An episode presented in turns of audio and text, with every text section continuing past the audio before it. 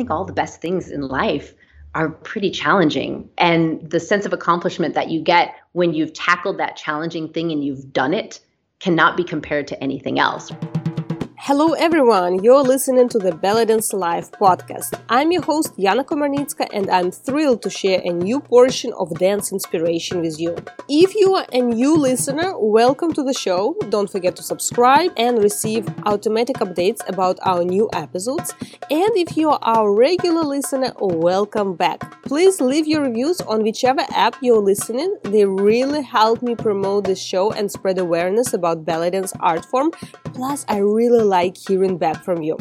On this note, let's get to our today's episode.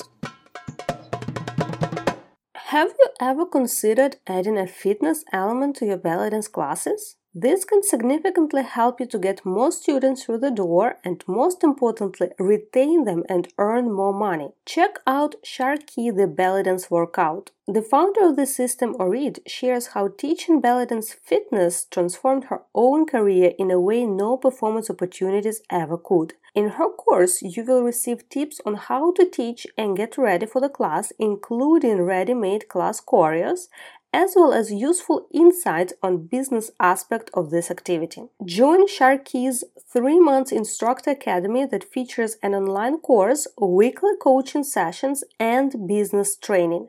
You leave with razor sharp teaching skills and best practices for your teaching business.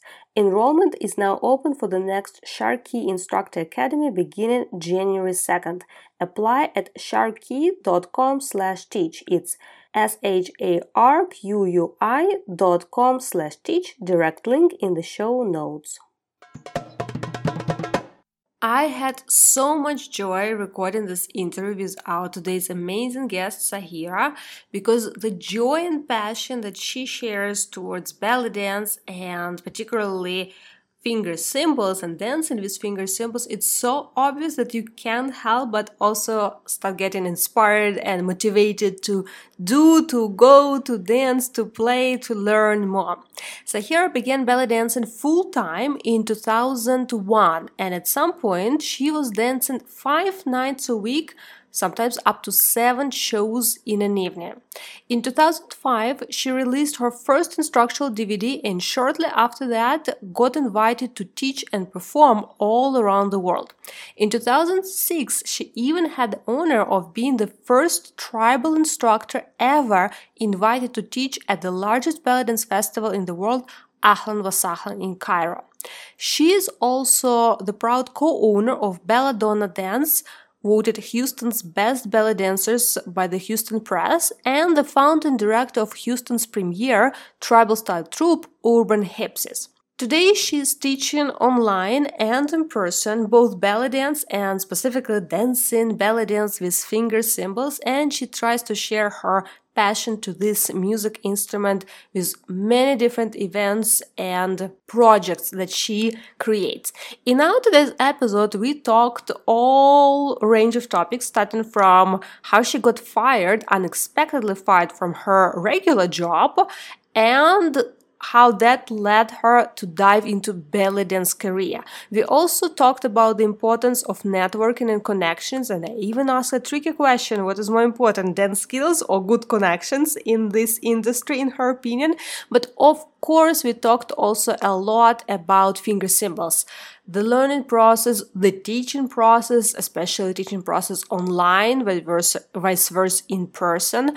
We talked about where to purchase good cymbals, how to choose them, how to practice and try not to annoy too much your neighbors, and where to perform and how to perform if you're bringing finger cymbals to big theater, to big stages, and all sorts and all details and all nuances of playing finger cymbals as belly dancers. So I hope it will give you lots of information, lots of thoughts. There are some uh, cool tips for you of where to dive in playing with finger cymbals and uh, Sahira even produced a couple free resources for people to dive or expand their uh, finger cymbals techniques or understanding of this instrument. So all this and of course, a little bit more in our today's conversation. Enjoy! Jillina and Belly Dance Evolution are back taking their show and programs across the globe. You know how many guests we had previously on this podcast sharing how much their experience with BDE pushed their dance career. You can have it too.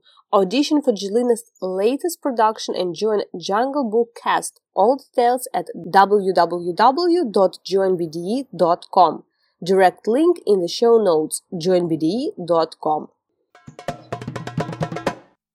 Hello, dear Sahira. Welcome to the Belly Dance Live uh, podcast. Uh, excited to see you, to hear you, and to chat today with you about dance, dance life, and dance experience. Thank you for joining me today. oh, it is my honor, Yana. Thank you so much for having me on. I would love to start from the very beginning. And I know you had a very cute, interesting story of how you actually entered belly dance and entered stage in general. So, can you share a little bit about your very early artistic stage experience as well as specifically what's the deal with belly dance? How did it enter your life? When was that moment of like okay i want to go and study belly dance?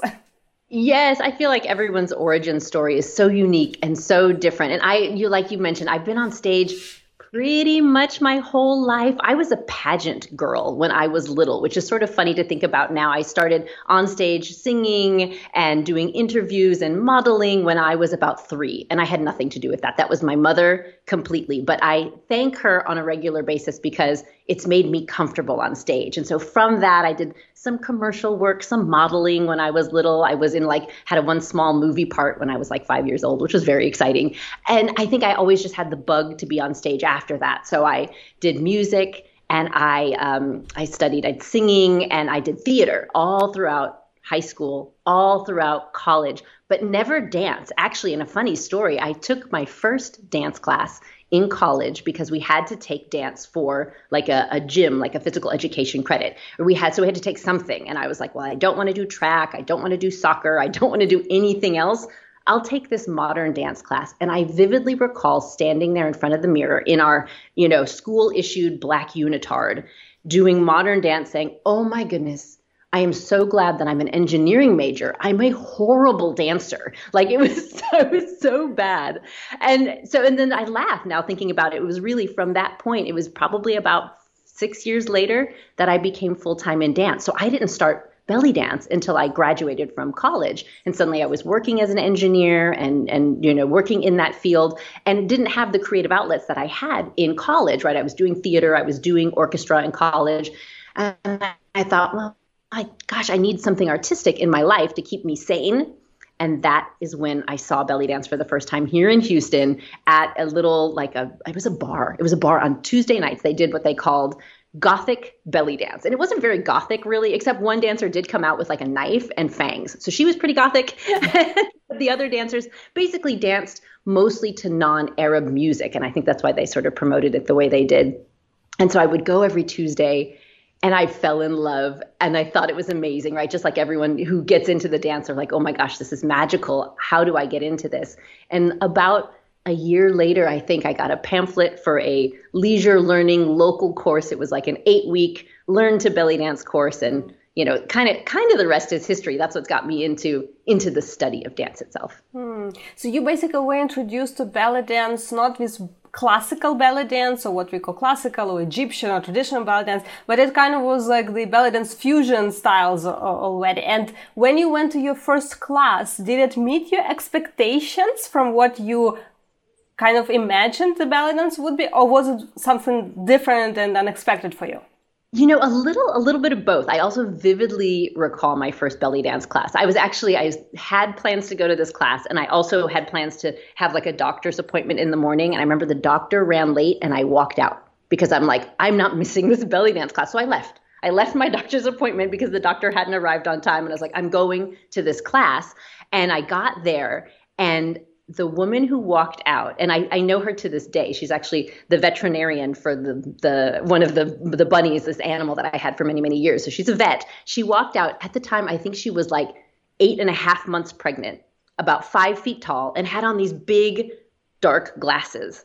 And I, I was waiting for Princess Jasmine, right, to walk through the door. And here comes my belly dance instructor. And I was like, wow, okay, class was incredible I loved it. Like she taught us some movements. I remember standing in one place for 45 minutes and sweating buckets because it was so hard. And then at the end, she played some music. We all got in a circle and we had to improvise in my very first class.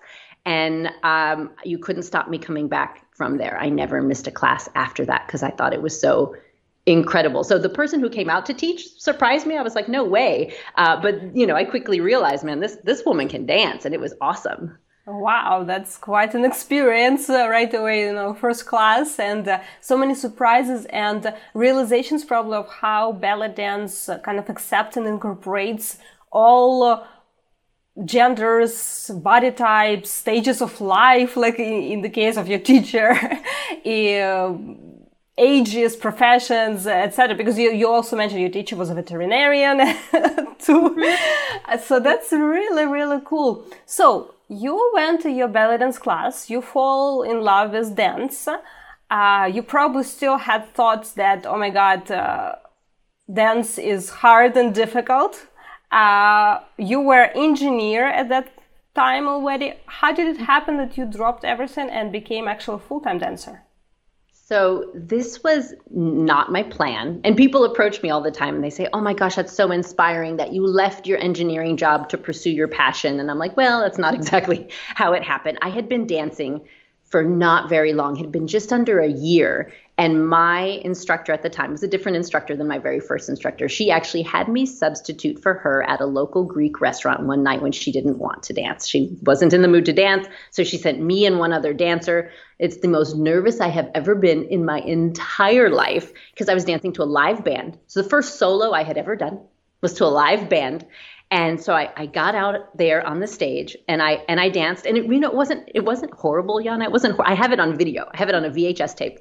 And I watch it now and I smile. It's it's cute. Um, it wasn't terrible. It was probably too soon. But I remember I finished and I felt incredible. And then the owners of the venue gave me money. And I was like, no way. Are you kidding me? You'll give me money for this? This is incredible.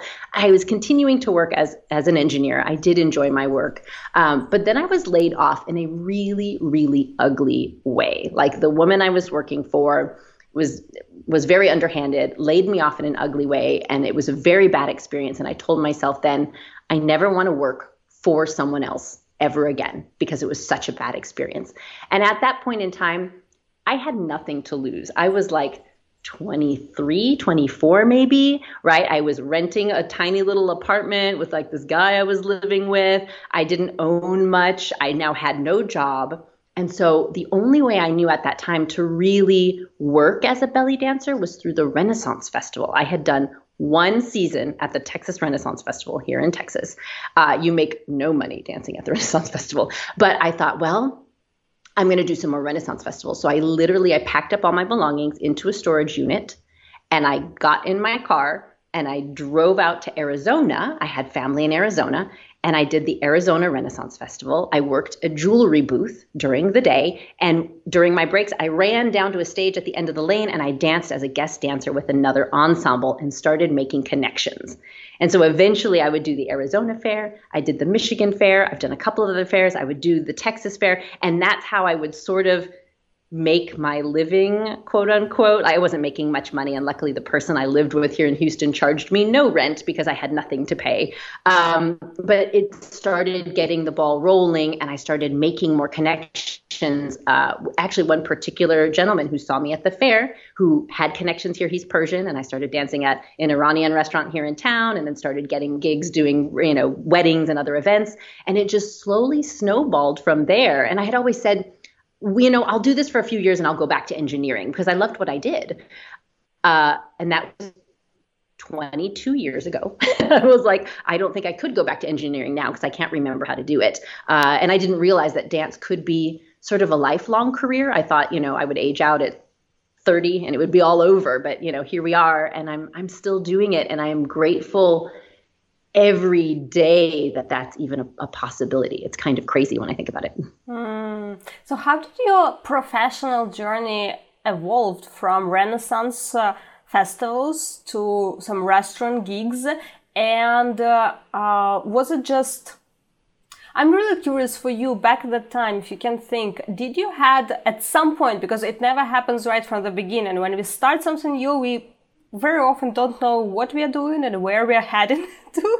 But once we start doing something, once we start figure out things, we start seeing some different opportunities, some different, uh, you know, paths, uh, or start having some goals or dreams. So at that time, back when you were starting, did everything just evolve natural like or you were going from one opportunity to another whatever rose, or at some point you start having a dream dense dreams and goals like oh i actually want to do that and you start strategically working towards that goal how is it for you because for everyone will be different especially when it's dance comes unexpectedly in, in our life and unexpectedly as a profession but how was that experience for you that's a great question. And I, I've never really thought about it this way before. Like at first, it was absolutely just sort of random and organic. And one experience and opportunity would lead to another right? I would i was in arizona dancing at the festival there taking all the classes i could at a local studio.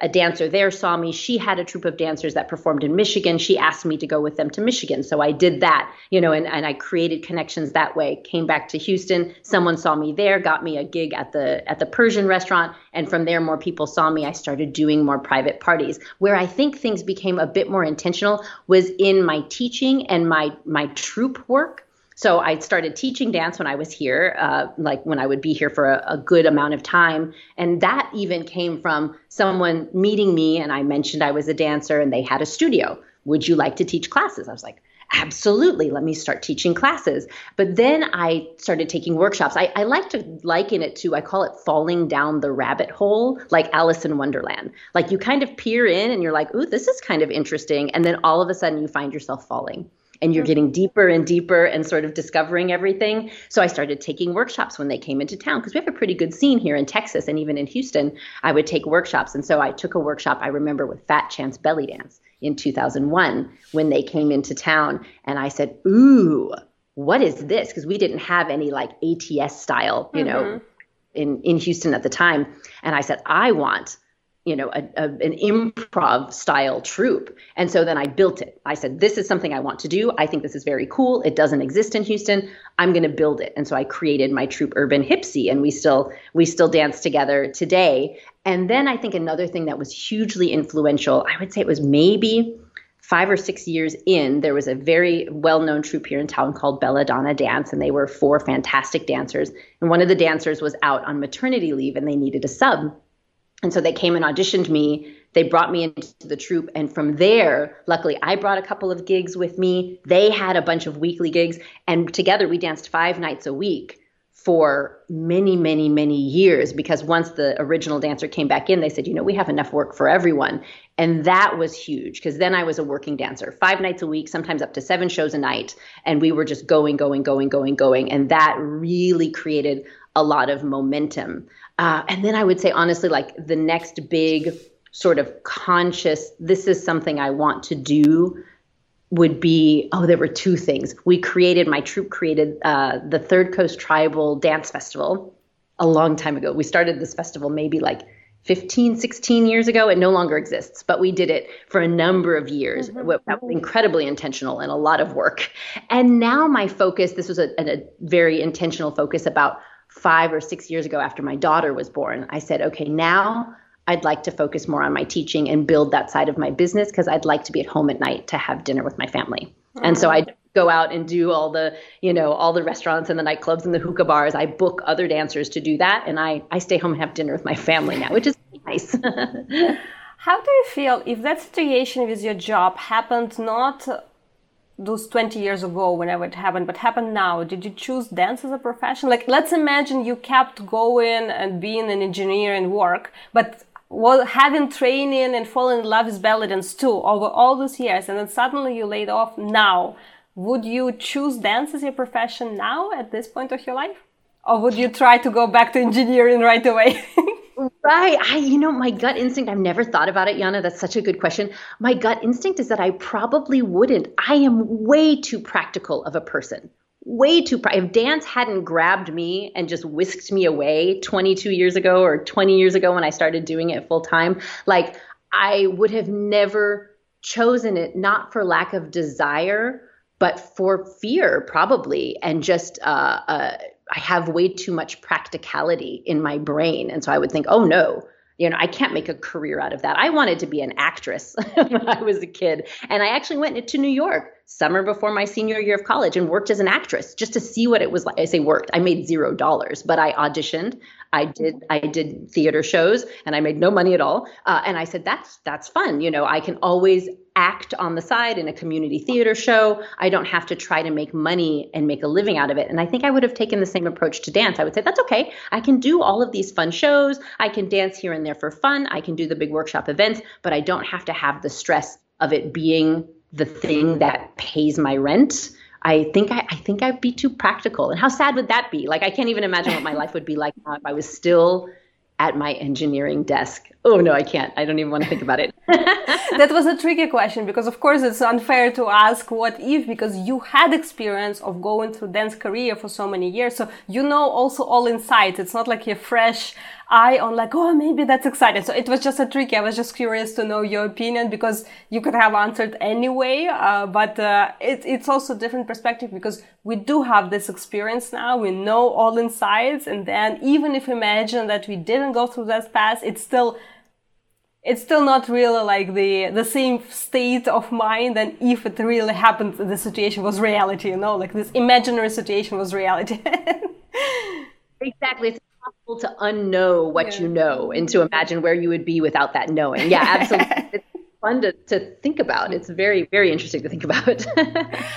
uh, there are two very typical typical stereotypes or myths in dancers' mind. One is that oh, being a good dancer is enough for a good career like oh i just need to put all my emphasis on training and another myth is like uh, that uh, like myth have jealousy sometimes that catches up like oh she's uh, successful because she has friends or she was invited to that festival because of network or connections and what caught my attention in your story when you were describing your journey you were putting emphasis on two things. You very often were mentioned that you were creating network and that network was bringing you to one uh, project uh, from one project to another and at the same time you were mentioning that you were trying to take as many classes as possible so you were trying to strengthen your skills as a dancer so I have now a tricky question, one more. I kind of feel like, okay, we're on the mood of tricky questions. So in your opinion, what is more important, good dance skills or good networking?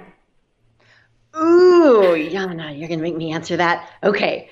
I am going to say that in my experience, like honestly, the connections are amazing. I have witnessed, I've not only per- personally witnessed myself, had experiences with connections being everything to get me a, an incredible opportunity. I have also witnessed like incredible dancers being passed up for an opportunity, typically not for lack of connection, but for lack of the correct look. And that's a totally different story. But I've definitely seen dancers come through the, the circuit who are amazing promoters and we've hired them say for third coast tribal for this festival we did for many years because everyone's asking for them they're incredible promoters and then we get them in and we're like huh really like i don't think their dancing is all that fantastic, but they've really promoted the heck out of themselves. And so they've created an incredible career from that. The example for me personally, where connection was everything, I taught at Ahlan Wasahlan in Cairo, Egypt in 2005. I had been dancing for five years, 100% connection. 100%. I knew a woman here in, in Texas, Didi Hassan, for many, many years. She would bring all these Egyptian greats to Dallas, and I would go to all of her workshops because it was, it was the only way to learn from the Egyptians at that point in time. Like traveling to Egypt wasn't as big of a thing. Uh, and so it was incredible. Uh, and then she was actually friends with Madame Raqia Hassan because she would go to Ahlan Wasahlan every year, support her. She connected with Raqia, maybe even brought her in at one point in time, connected with her with these dances. And then Madame Raqia Hassan one year, probably just before 2005, told Didi, I, what's this tribal thing? I hear about this tribal thing in the States. What is this? I need to have this at my festival. And Didi knew a an improvisational tribal group. I had just released a DVD the prior year, and she's like, "Oh yeah, I've got the person for you." She hands Raqia my DVD, And voila, we are invited to Ahlan Wasahlan. Were there other tribal groups that were probably way more popular and way more established and far more skilled than my group? Absolutely.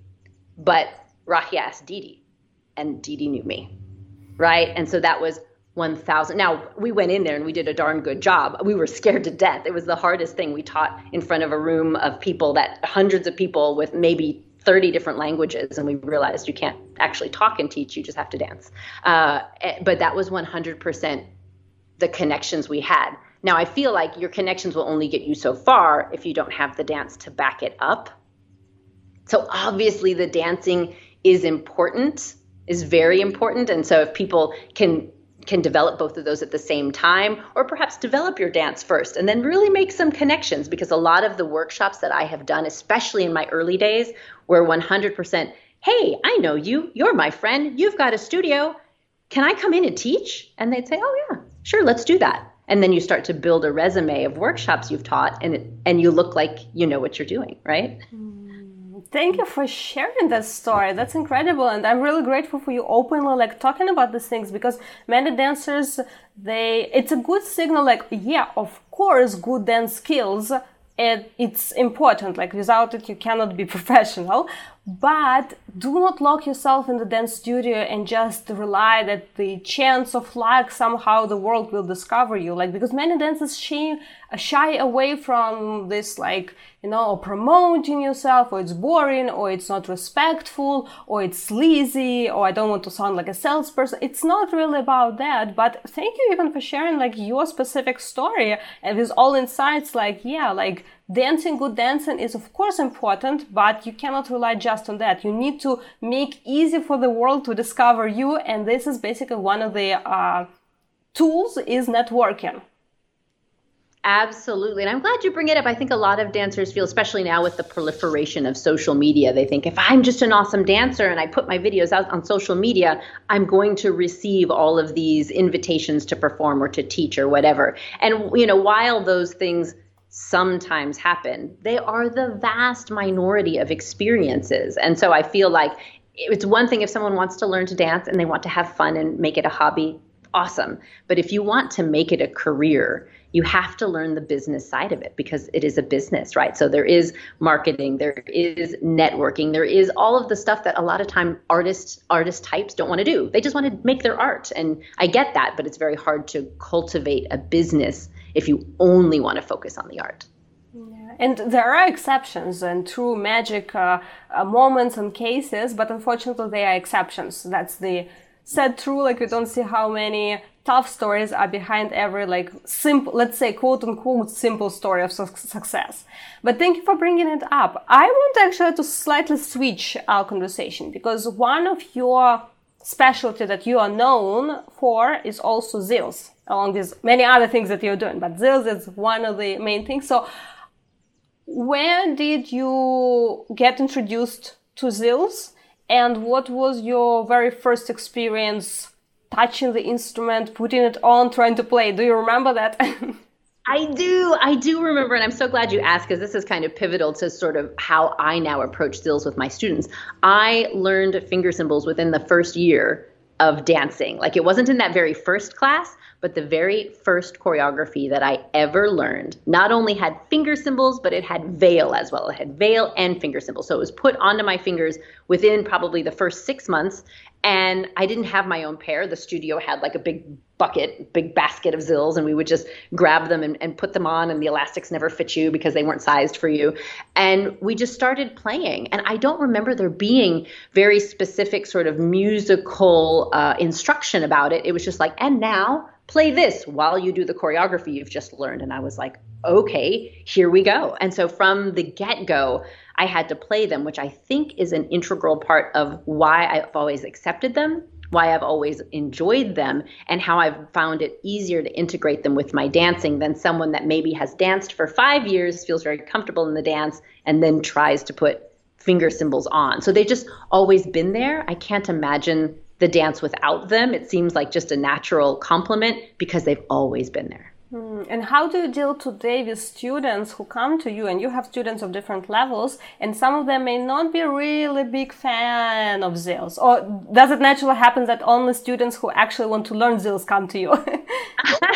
That's a great question. Well, my beginner students usually, when they come to me, I am their first introduction to the belly dance world. So they have no idea what they're getting into. And within, you know, within usually the first several months, we'll end up picking up Zills and just playing with them in class. And so I try to make the introduction, you know, very short, sweet, fun, playful, exploratory, you know, so that way it just becomes a natural part of their belly dance experience like it was for me. Now, my intermediate students, this has been an interesting thing because we are actually currently right now working on an acapella finger cymbal composition that we are planning to perform later this year. And just last night, actually, I had a dancer come to class who was brand new. And it's odd for me to get a new intermediate dancer that I don't recognize, someone who's not in the scene or hasn't come through my beginner class. I said, Oh, okay. You know, do you have a lot of experience with finger cymbals? And she was like, No, not really. I said, Oh, I said, Well, let me just let you know you are jumping into the deep end here and we're going to have a lot of fun but i want you to know we do very high level finger cymbal stuff in here because it's kind of my thing. So i give people options. I say you know my beginner class is doing a drum solo if you want to go and jump into that but this class I, i'm a musician we're learning musical counting we're doing like multiple tones we're doing complex patterns. I said and if you're game to jump into that let's do it. If for any reason you think that's not your thing let's talk about a different class for you. And so people people know like if they know me they know that the finger cymbal work in my class is going to be pretty high level. But I also try to remind my students that what they are doing in the classroom, the majority of professional dancers do not do. I was like, if a professional dancer uses finger cymbals, I'm thrilled, right? But they're not doing this really complex musical work in general. So I tell my students, you all are rock stars for doing what you do. This is amazing. I want you to know that it's challenging. I want to thank you for taking it on. Um, but I do have some students that are like, yep, not for me I'm not coming to this session. I'll see you in a few months. And I'm like, that's cool. See you in a few months. You know, I have no problem with someone walking away and being like, I'll be back when you're not doing those finger cymbals. And I'm like, I'd love for you to stay, but I get it. That's fine. I'll see you later. Mm, I was just about to ask actually, do you always teach classes with the finger cymbals or do you like alternate? And then also, how do you deal? Because some students may be resistant to like, oh, if professional dancers don't do this, why should I do it? Mm-hmm, absolutely. So I do alternate so that you know my my students who aren't huge fans of the finger cymbals will return every once in a while. And so you know each of my classes will do finger cymbals at some point in time during the year, and then sometimes I'll just have like the last ten minutes of class we'll do finger cymbals for a while. So you get you know a nice long class without the cymbals, and then we throw them in so that you don't forget that they exist.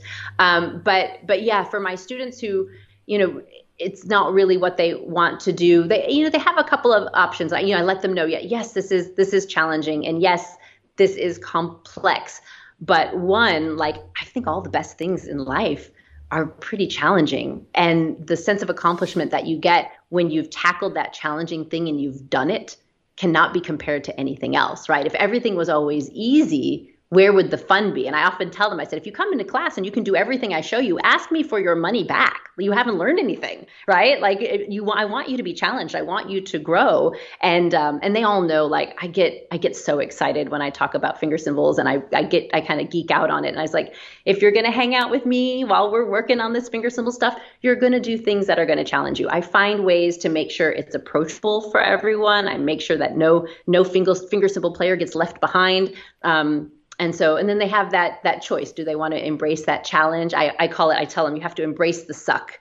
You gotta get you gotta be bad at it before you can get good at it. And that is the whole point. The point is not to play it perfectly. The point is the process. So enjoy that process and allow that to be exciting and exploratory for you. Why do you get so excited about finger cymbals what does it mean for you? What it why does it bring specifically to you so much joy Yeah, that's a good question. I think it's one of those things that while, of course, it was challenging for me to tackle them when I first learned them 22 years ago, I quickly realized that I was able to incorporate them in my dancing and play them at a level that that was very pleasing to me. I think because I was in marching band as a kid. So when I was in high school, I, I played the flute. I still play the flute. Uh, and I marched and played the flute. So I was walking and marching and making music 30, 40, 30 years ago, right?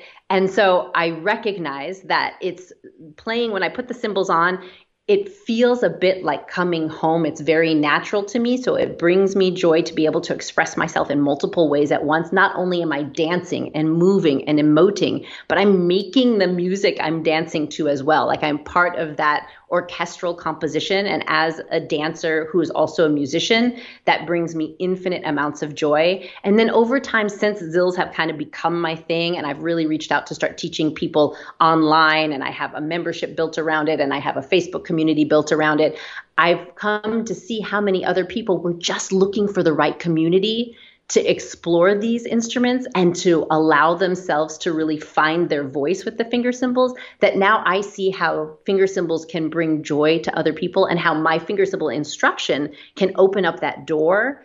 And that is like as an instructor that's the end all be all for me. If i am helping people access part of themselves and part of their creativity that maybe they didn't access previously and that's endlessly exciting. Mm. What do you find for your students the trickiest part on uh, managing to learn to play finger cymbals, especially for dancers? I mean. yeah, you know what? Moving with them, moving with them. I can give them the craziest pattern, and if they stand still and we do it slow enough, everyone will get it. And like, and then I'll say, okay, and now we're going to dance. that's when it's just like psh, like the the brain explodes and it gets real crazy. It's it's the the putting the movement with the cymbal playing because in essence what you're playing on the finger cymbals and what you're doing with your dance rarely matches one to one right you're always doing something that's a little different and the cymbals are accompanying the music and your dance is going with the music but they're not one and the same and so i feel like it's a little bit of that integration that becomes the biggest challenge. So we start easy. I say, when you practice, don't sit down. When you practice, let's mark time with your body. You know, we do a little step touch, step touch, mark time with your body. That way, instantaneously, you're always connecting your finger cymbal work to the rhythm of the music in your body and that helps them along the way but that's that's where i would say the rubber hits the road and that's where things get kind of crazy is when you try to do them both at the same time and so that's the challenging bit we work on a lot mm. And how was your personal training journey with Zills? How did you practice? Like, was it through some teachers, workshops on your own, or something completely different? Because now you, as a teacher, you're sharing your experience with students. But how was your experience as a student taking on, tackling on uh, finger cymbals? Yeah, so I had a, I have a lot of people who've influenced the way that I play. I got all of my basic instruction, you know, at Sarome School here in Houston when I first started. And it was basic. You know, we did the gallop and we, played the baladi and we played mostly with one sound all the time. And that's what I did for many years. And I loved it. I had so much fun. I'd play the zills when I would go to my restaurant gigs. They were always on my fingers. I, I loved them. It was very, I think, sort of the American cabaret style of finger cymbal playing. You always had them on. I had certain restaurants I played at, like they required the dancer to play the zills. It's, you know, a couple of different patterns, lots of runs, lots of fast you know, dexterity, that kind of thing. And then I think the first person who sort of opened my mind up to other possibilities. There's a dancer in Austin. Her name is Z Helene, and she's known as the Jimi Hendrix of finger cymbals because she is. And I saw her perform. I was doing, I was teaching a workshop, and she was there in Austin, and we did a show together. And she did a theatrical performance with the finger cymbals. I think it might have been her and her husband he played the the tabla and she played the finger cymbals and they had like an argument through their music. They kissed and made up through their music. She was a wild child and she was amazing. And i said oh my gosh the finger cymbals can do that?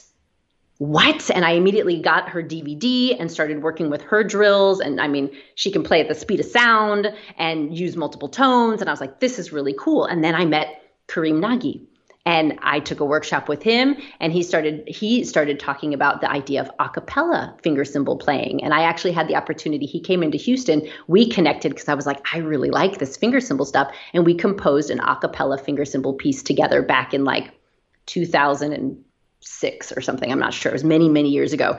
And so he taught me like what if you play the cymbals with no music at all? And I was like oh my gosh you can do that? That's incredible. And it just started kind of going from there. So I studied with him and learned all these different sounds that he used. And now I'm super inspired by like Hane Morgan and the entire sort of um, musician style technique that the sagat players in Egypt use. And so I've been taking his classes with Melissa Gamal as well and learning to, you know, expand my vocabulary. And I think all of that plus my musical training, plus my my uh, marching band. I think all of that has created the sound that na- I now play with, has created my unique style. Mm. And you're also so passionate about sharing the knowledge and you love to about for finger cymbals with your students. And uh, you were sharing and talking about your experience of teaching like classes in Houston, but I'm curious, how was that experience? Because I bet you got involved into it very actively too, but how the experience of teaching finger cymbals online? Ah, yes. So I've been teaching online since about 2009. I said I'd started doing it before it was cool, before like before we all had to, right? Uh, and I didn't specifically. My early classes were through um, an old format called Powwow. It's an, a website that no longer exists, but I could stream my live classes uh, online to people to take live. And then, you know, now kind of with COVID and everything, I've moved over to another format for teaching.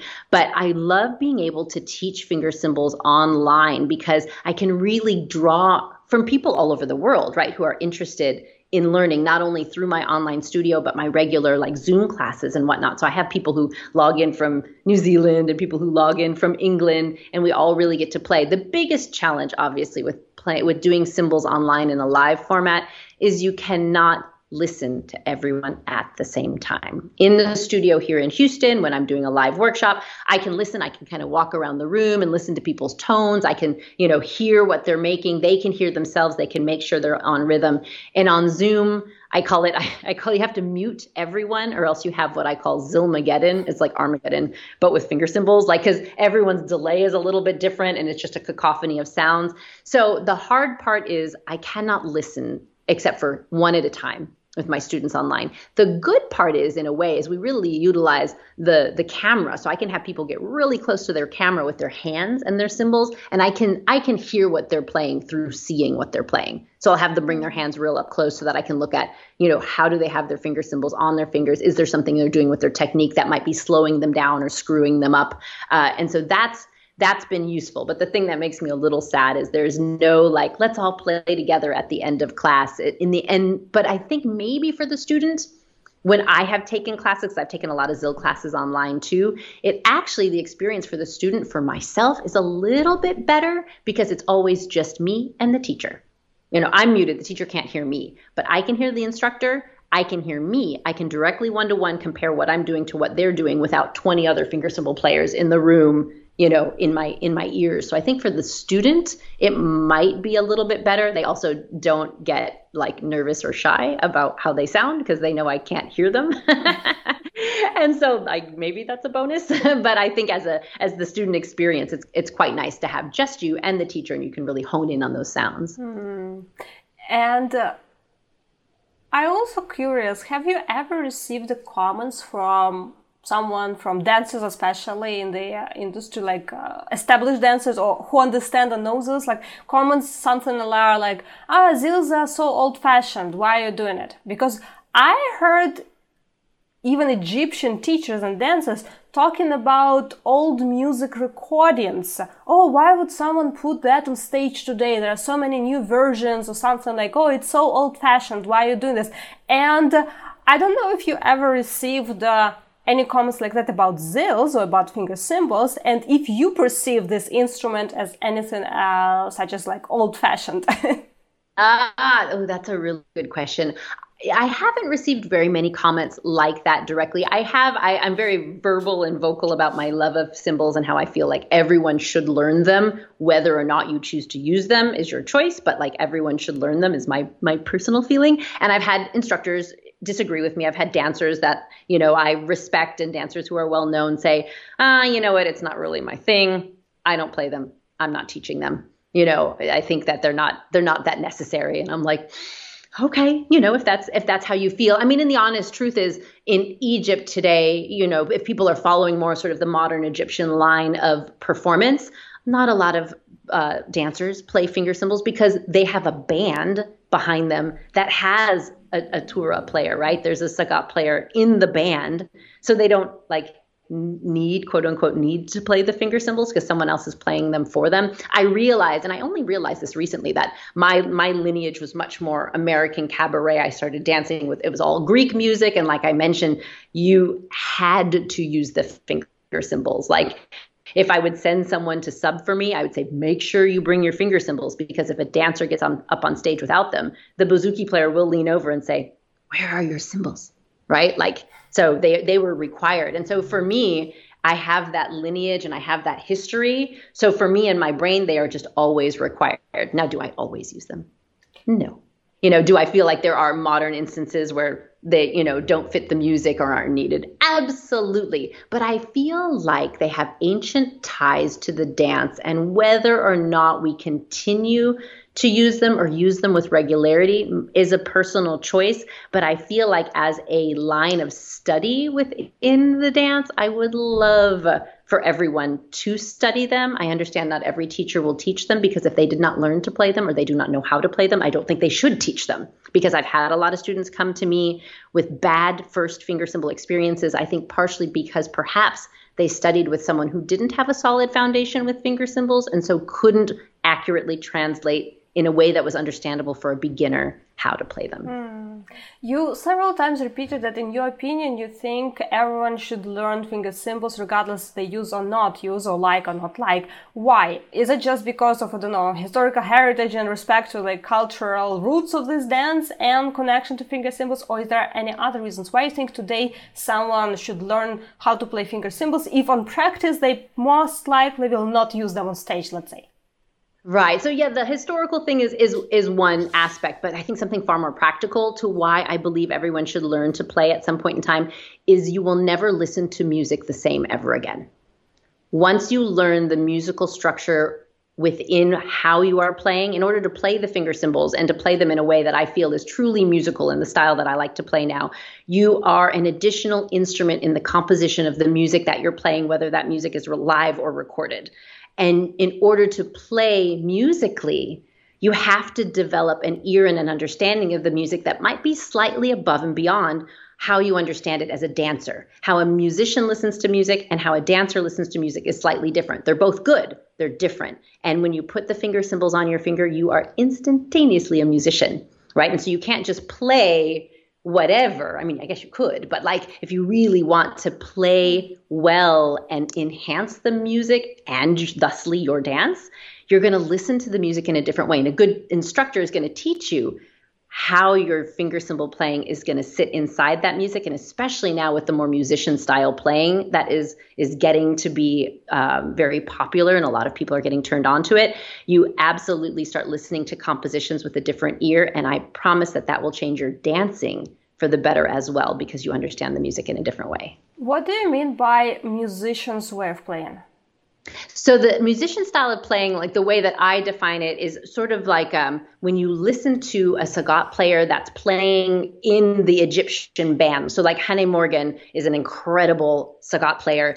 and how he plays, he has uh, he uses a different hand position completely, and he has many, many, many, many different sounds. Right, and I've taken some classes with him, and with the traditional, you know, zills, the way we play as dancers, I also have many, many, many different sounds that I use when I play.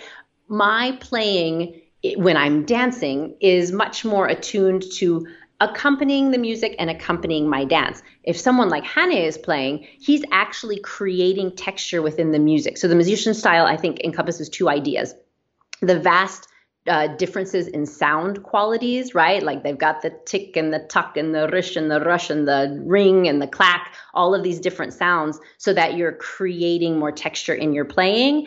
And then you're going to play a little bit more melodically. So while yes, it's still a percussion instrument, like it's listening to the melody, it's listening to the percussion, and it's weaving in and out of that composition, which for a dancer, I love studying this I have not yet taken that style of playing and put it with my dancing because I don't have enough bandwidth in my head. My I, my brain gets overwhelmed. But listening to the way that the music and the finger cymbals match together within the musician style of playing, right? So this is someone who's playing the sagat and they are not dancing.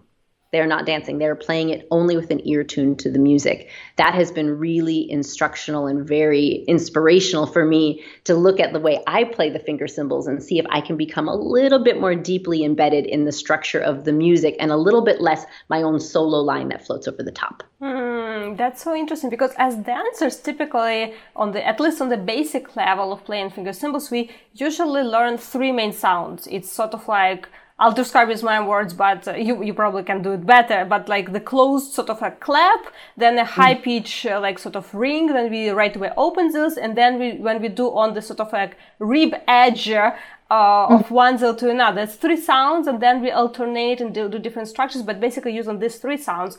From music point of view, from musician point of view, there are I don't know how many, maybe dozens, maybe hundreds of possibilities of what you can do with zils actually. Yeah, I'm not sure how many there are. I think that last count for the number of sounds that I can personally make, I, have made it up to about 15, I think. Now, do I use all of those sounds when I play? Almost never. And if a cymbal player is using three sounds and dancing, I am beyond excited. I think that's amazing because a lot of times the the more subtler sounds and the more texture you get, if you're playing with a loud band, if you're playing with really loud recorded music, it gets lost it gets lost, right? But when people start to play with slightly more like soloistic opportunities, or I personally like to play my finger cymbals with no music. I do entire shows where there's, you know, my my whole performance is me and my cymbals and that's all. Then all the sounds can be heard. And that's where there's some serious freedom, right? And so yeah, the musician style playing definitely dives into more sounds because they are, you know, perhaps they're mic'd, they can be heard really well, like all of that all of that tonality is coming through. Do you take finger cymbals to perform on like a big stages or you usually choose for some smaller performances areas? You still theaters, but a little bit more small. And I'm asking from perspective of uh, sound, literally like delivering sound to the big audience when you adjust a cappella with zills. Is there any tricks to sort of amplify the level, like the, um, how to say, the, uh, loudness of the instrument when you are in the maybe possibly bigger performance area and it's just you alone and trying to play cymbals? That's a really good question. We actually had a huge discussion about this not that long ago in my in my Zilicious group on Facebook. People were wondering, is there a way to mic your finger cymbals? And our general answer was not that we know of, right? There's no way. So I, I bring cymbals to pretty much every show, but I have 16 or 17 sets, right? I don't play all of them all the time, but I kind of collect them. And I definitely have some that are far louder than others. And the really loud ones do not come to the restaurant with me. I don't want to hurt anybody, right? I don't want to, pain anyone's ears. And then the, the softer sets do not come to the concert stage with me, right? And so partially it's choosing the correct cymbal for the venue. Um, I have had maybe one instance, actually fairly recently, where I was playing, I was dancing with like a rock band on stage and I really wanted to bring my cymbals, but I had listened to another dancer dance with them the night before and she had tried to use her cymbals and I was like, oh yeah, I could not hear your cymbals. That rock band was so loud. Uh, so I opted to not wear my cymbals for that performance. But I generally bring them all the time. And the only way I've found, like if I'm in a stage setting and I really am doing a cappella and I want people to hear everything.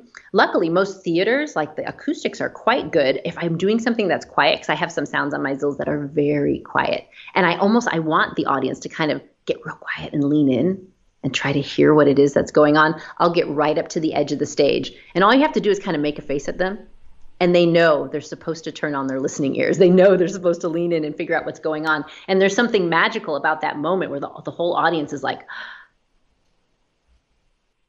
you hear is your cymbal making this tiny sound and everyone is listening to it happen. And so that's that's a powerful moment like a connection with the audience. Is there any tricks or tips for dancers to pay attention in order to to choose a good pair of uh, finger cymbals for them? Especially those who are not very experienced in this instrument or choosing or buying this instrument Right. I always tell my students like you can get online and you can, you know, search on Amazon and search on eBay and find a $10 pair of finger cymbals. Don't do it. Don't do it because I have found that finding an instrument that you enjoy listening to is crucial to your practice. If like there's a lot of people who don't really like the sound of finger cymbals. Uh, they think it's too high pitched or it hurts their ears. And there is a huge range of tonalities and notes that finger cymbals can make if you find a good manufacturer. I love, love, love to death Saroyan Mastercrafts. I think they make the best finger cymbals on the planet. I am huge fans of them, and I own almost all of their zills. And I have some that are really low in metal, me- mellow in sound, and I have some that are higher pitched and more bell like. Uh, and so I think finding a set that you enjoy listening to is huge. And then I've actually even found I do this um, finger cymbal challenge every year. It's a, a 10 day challenge where I teach people how to play like a cool riff on their finger cymbals, and we have daily lives and whatnot. And there's always like an opportunity for them to get discounts on finger cymbals during the course of the challenge. And I've found when people order their first pair of what they call real cymbals, they're like, I got, you know, a big girl pair of cymbals, uh, and they get them in the mail, they're like, oh my gosh, this technique is easier oh my gosh, this technique sounds better because I'm working with a quality instrument. So while when someone is starting, it's tempting to just kind of get a cheapy pair to kind of to get going, a quality pair of finger cymbals is not going to be crazy expensive. So I say, you know, you know, reach out to someone who knows, reach out to me. I'm actually in the process of making a finger cymbal buying guide to give to people just to give them ideas of, you know, what size do you want to start with? You know, there are different sizes, there's different weights. Do you want, you know, you might not want big heavy zills to start. You might want small light zills to kind of get you used to it and then eventually you'll graduate to sort of a larger set if that's what, you know, appeals to you. But I think it's worthwhile to get a quality instrument. You know, another reason I love Saroyan is because you can get on their website and you can listen to audio files of every single set of cymbals. So you can make sure that you're not annoyed by the sound that your zills make and you'll want to practice them more. Speaking of annoying sounds, I know that another pain point for many dancers and for many students is trying to practice at home because neighbors not always appreciate a Zills concert at any point of the day or night. Hopefully not at night, but uh, even during day. So what are the tricks or suggestions how to i heard one like put socks around your zills but uh, okay it may mute sound but i don't know how it actually influence the technique and proper like practice. So, what do you suggest for students who come to you and feel like, ah, I kind of feel uh, struggle trying to practice at home because I always get an argument with my neighbors. What can I do? What should I do? Right. No, absolutely. And I, I, hear that story so often and it pains me. I'm like, oh, I'm so sorry. I'm so grateful. I, you know, live in a standalone home and my, my, my, uh, my family, they're used to the cymbals at this point. They don't mind me playing them. Uh, so yes, muffling the cymbals does change your technique a little bit, but I that's the easiest one. I'm like, if you can find a baby sock, a teeny tiny one, you know, cut off the excess so you don't have a whole bunch of extra dangling around there. I used to do that actually when my daughter was very small because I didn't want to wake her up for her nap, and so I would just slip a sock on there. You'll destroy the sock within a matter of you know weeks, but uh, it works to muffle the sound, and you can still you know get the idea of the tempo of your playing, the way your fingers move, and you can still hear thud thud thud thud thud thud, thud while you're playing. You're not going to get your beautiful bouquet of sounds as you do that, but it's better than nothing. They even make like little crocheted zill mufflers. I've seen tutorials mm. online or they sell them if you search for zill muffler. That's a thing and they're real cute. They come in different colors and they're shaped to the zill so they're a little less clunky than say baby socks. The other thing that's really cool right now is you can actually buy wooden finger cymbals. I bought a pair of finger cymbals the other day that are made out of coconut shells. They're beautiful. They're painted like turquoise on the inside. Now, they only make a couple sounds. They're not going to do, they don't ring. You can't ring with a pair of wooden finger cymbals, but they sound very pretty and they're really fun to play with. And you can do all of like if you're working on dexterity and being able to move your hands into the different positions to create the different shapes or and the different sounds you can do that. You're not going to hear it like you will with the metal cymbals but they're great for practice and fairly inexpensive very lightweight easy to carry around. So there's there's lots of options there. Oh that's cool. I didn't know about uh, coconut shell uh, zills. That sounds cool. Just for the sake of of the idea I had a student, she was like, I can't get any zills fast enough to practice what I want to practice. She went out and bought two very large buttons, or four, I guess, four very large buttons, and made the cutest set of finger cymbals out of these big buttons and practice with those. Wow, that's cool. Well, that's another example. And when you want something, you get it. Uh, everything else is excuses.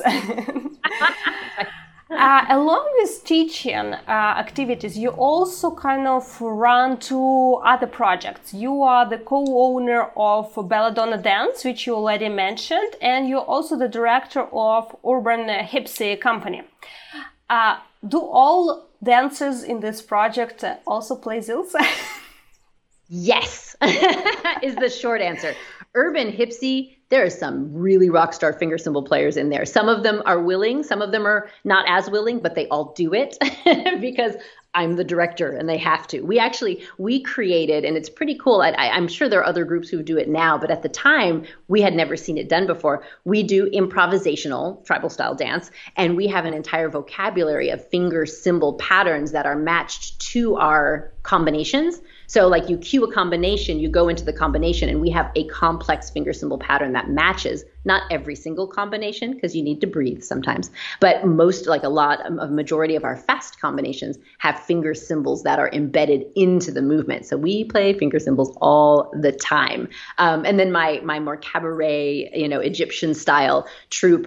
It's much more at this point. It's much more a, a booking company. Like we book dancers to go out and perform, but as we bring new dancers in and audition new dancers, we're like, you play finger cymbals right? Just because, not because necessarily we're you know if we if we're going to send them to a restaurant that requires it we will let them know. But also they're just great to get people's attention. If you're coming in at a big wedding you're coming in at a big festival event even if you don't play zills but for the first you know minute or two as you enter it's just such a great way to get people's attention and audiences love them. Hmm, yeah it, it's something unexpected because not everyone in one general audience kind of expect or the dancer also playing uh, uh, playing music instrument or what's that it's not uh, mm-hmm. very popularized uh, i mean some of course uh, some people in some communities for them it will be natural and of course but uh, for many people in general audience that will be extra level of unexpected unexpected surprise or not only a dancer also dancer and musician oh she was playing something cool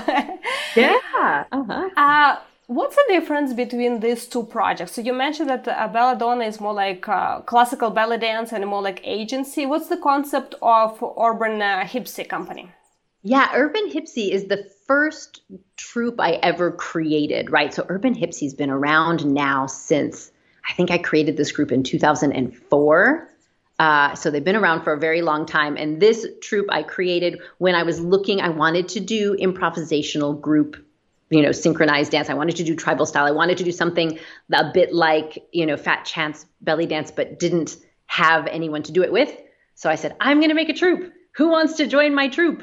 And I literally just spent years training people. We came up with combos. We built a lot of our uh, vocabulary off of Domba, the uh, dance troupe from Arizona that no longer exists, but I had studied with them ex- extensively. And so I built this troupe because I wanted to do group improv and didn't have a group to do it with. And we have become fast friends. We've gone through a number of changes. At one point, we had a sister troupe, uh, and we had maybe about 20 different dancers. And then eventually, like, we all got older for some reason and had kids and so we stopped dancing quite as much and so now there's there's five of us and we don't perform with any regularity at all but usually like twice a year we'll decide to go to a, a workshop event or we'll hear about a festival that we're like ah oh, we really want to dance and the beauty of it is because these five ladies now. We've been dancing together for 12, 13, 14 years. Like we'll get together for one two hour rehearsal and we've got the show ready to go because we do mostly improv. We have improv and we have like a library of choreographies we've done in the past and we'll be like, let's do an improv number and this choreography. Let's get together for two hours, brush it off, and we are ready to perform. And otherwise we just mostly like hang out and go to lunch. Hmm. But yeah, they're lifelong friends now.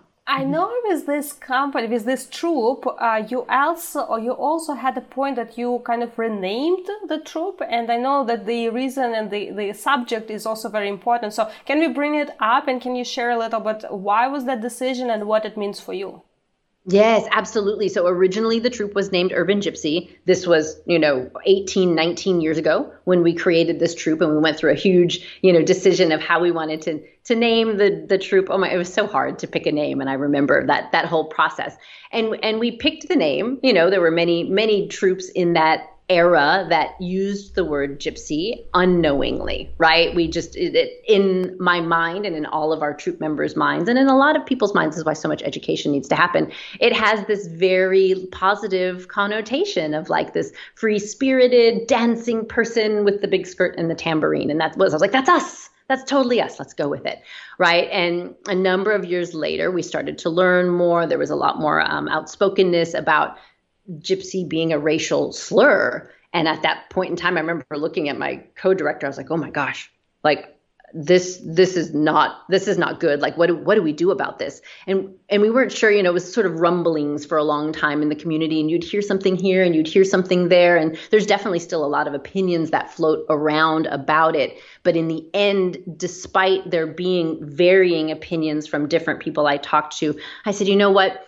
If the name of my troupe is causing harm or offensive to anyone in any way, and all I need to do to remedy that is change the name, I will change the name.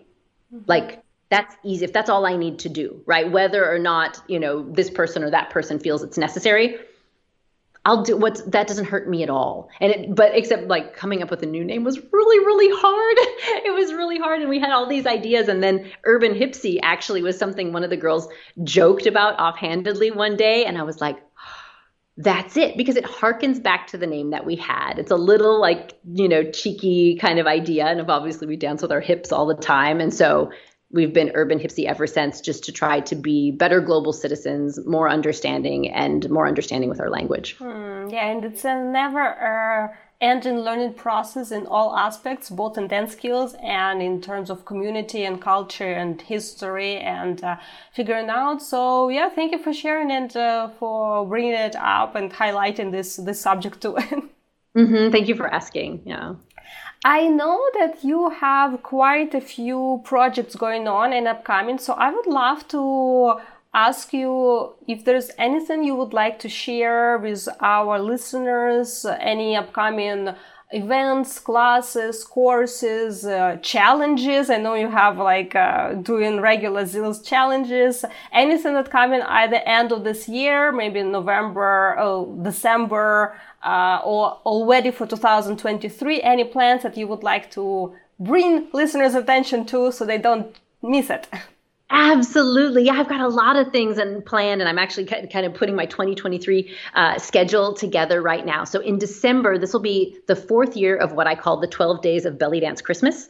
I do this every year in December. It's 12 days of little giveaways, freebies, discounts on different uh, classes and items, sort of in my in my world. What I do with this is I give people a little bit of a taste of my membership. I have a, an online membership called the Belly Dance Journey, and within that, every month we have recorded content and live classes that complement each other to help people progress in their dance journey along with an incredible community. And so part of the 12 Days of Belly Dance Christmas is a little like taste of what that community and what that journey is like. So I'll have some free uh, downloadable or free um, online technique classes, finger cymbal classes. We'll do some live Zoom technique classes finger cymbal classes. There'll be some community building. I have a, a, vibrant online community in Facebook that will connect in. And then I give like little discounts on some of my courses and whatnot. And then it is one of the only two times a year that my membership opens up for new participants. So I open that membership in May and in December. And so I'll be opening it up at the end of the 12 days of belly dance Christmas.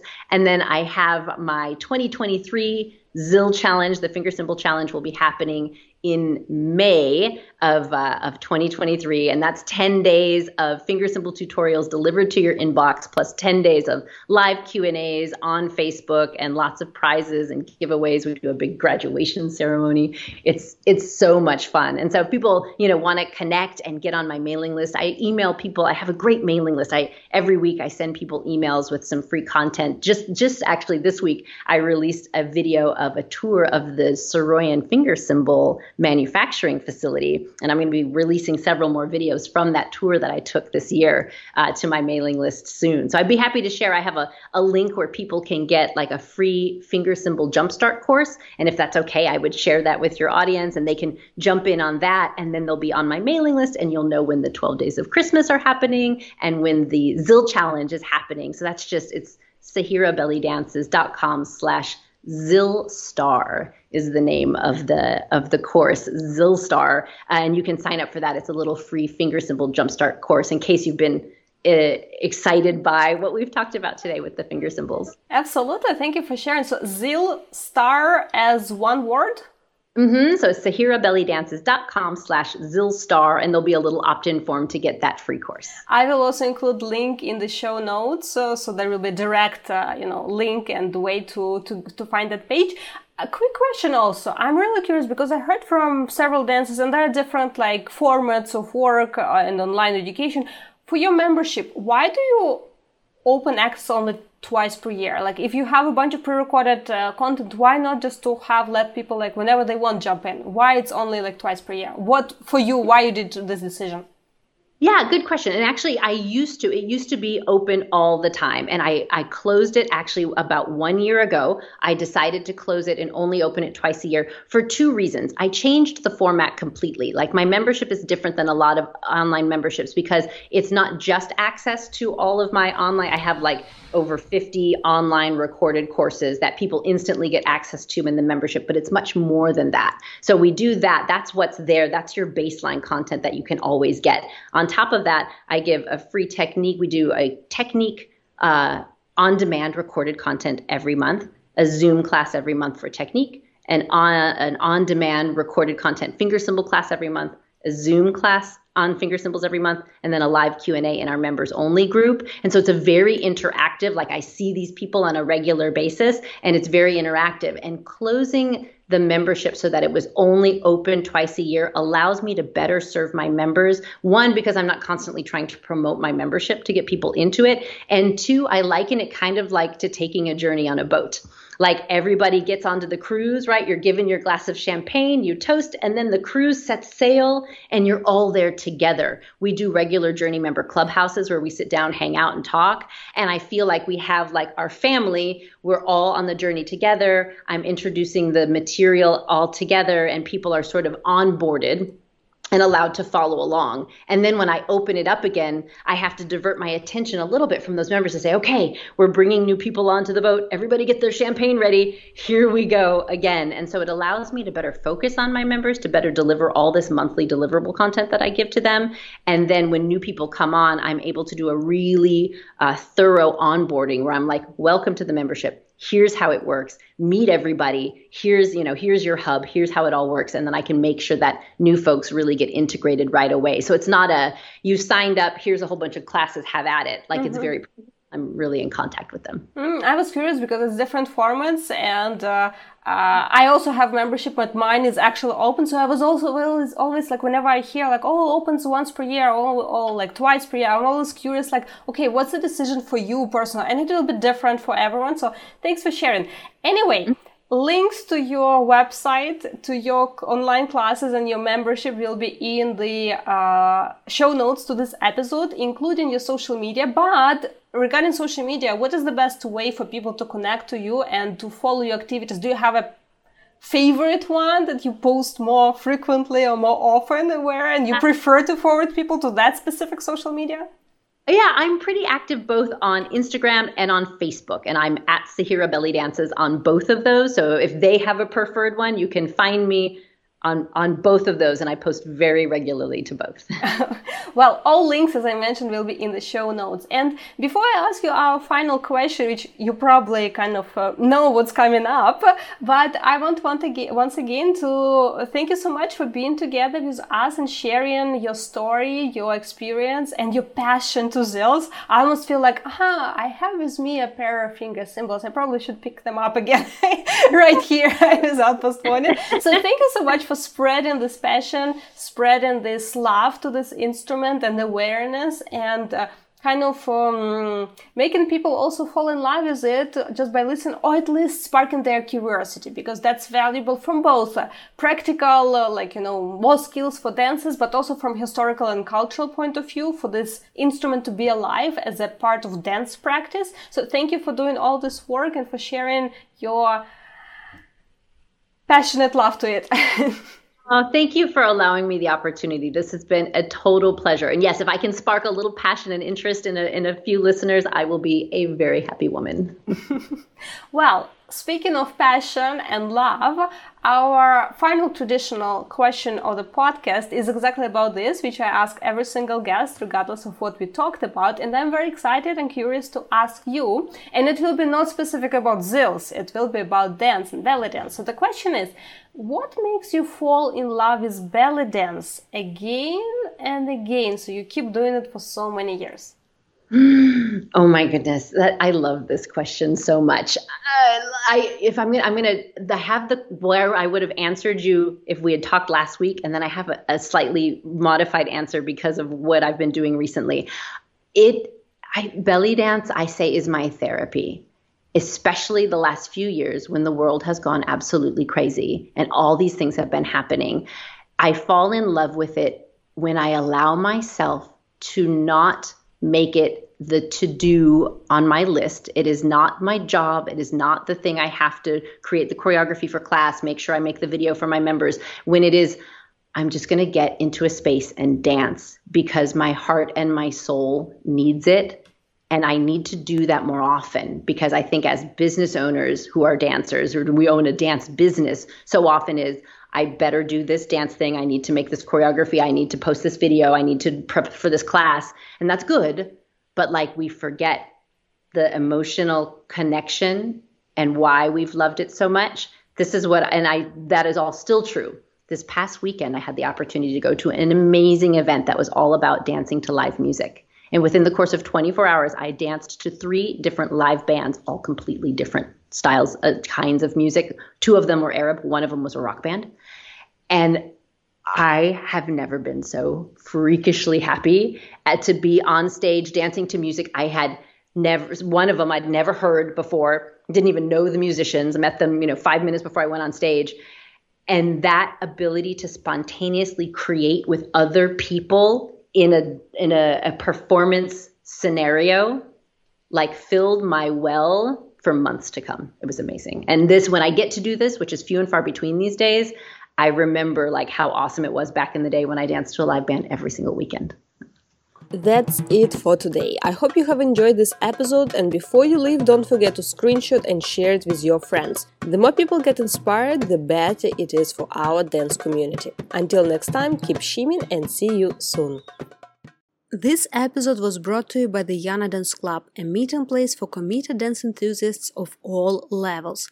Most of our members shared that the club helped them to improve consistency in their training, meet new dance friends, and discover various topics through hundreds of different tutorials. This is definitely a belly dance training that becomes a lifestyle. Learn more at yanadanceclub.com, link in the show notes, or simply visit yanadanceclub.com and try for seven days for free.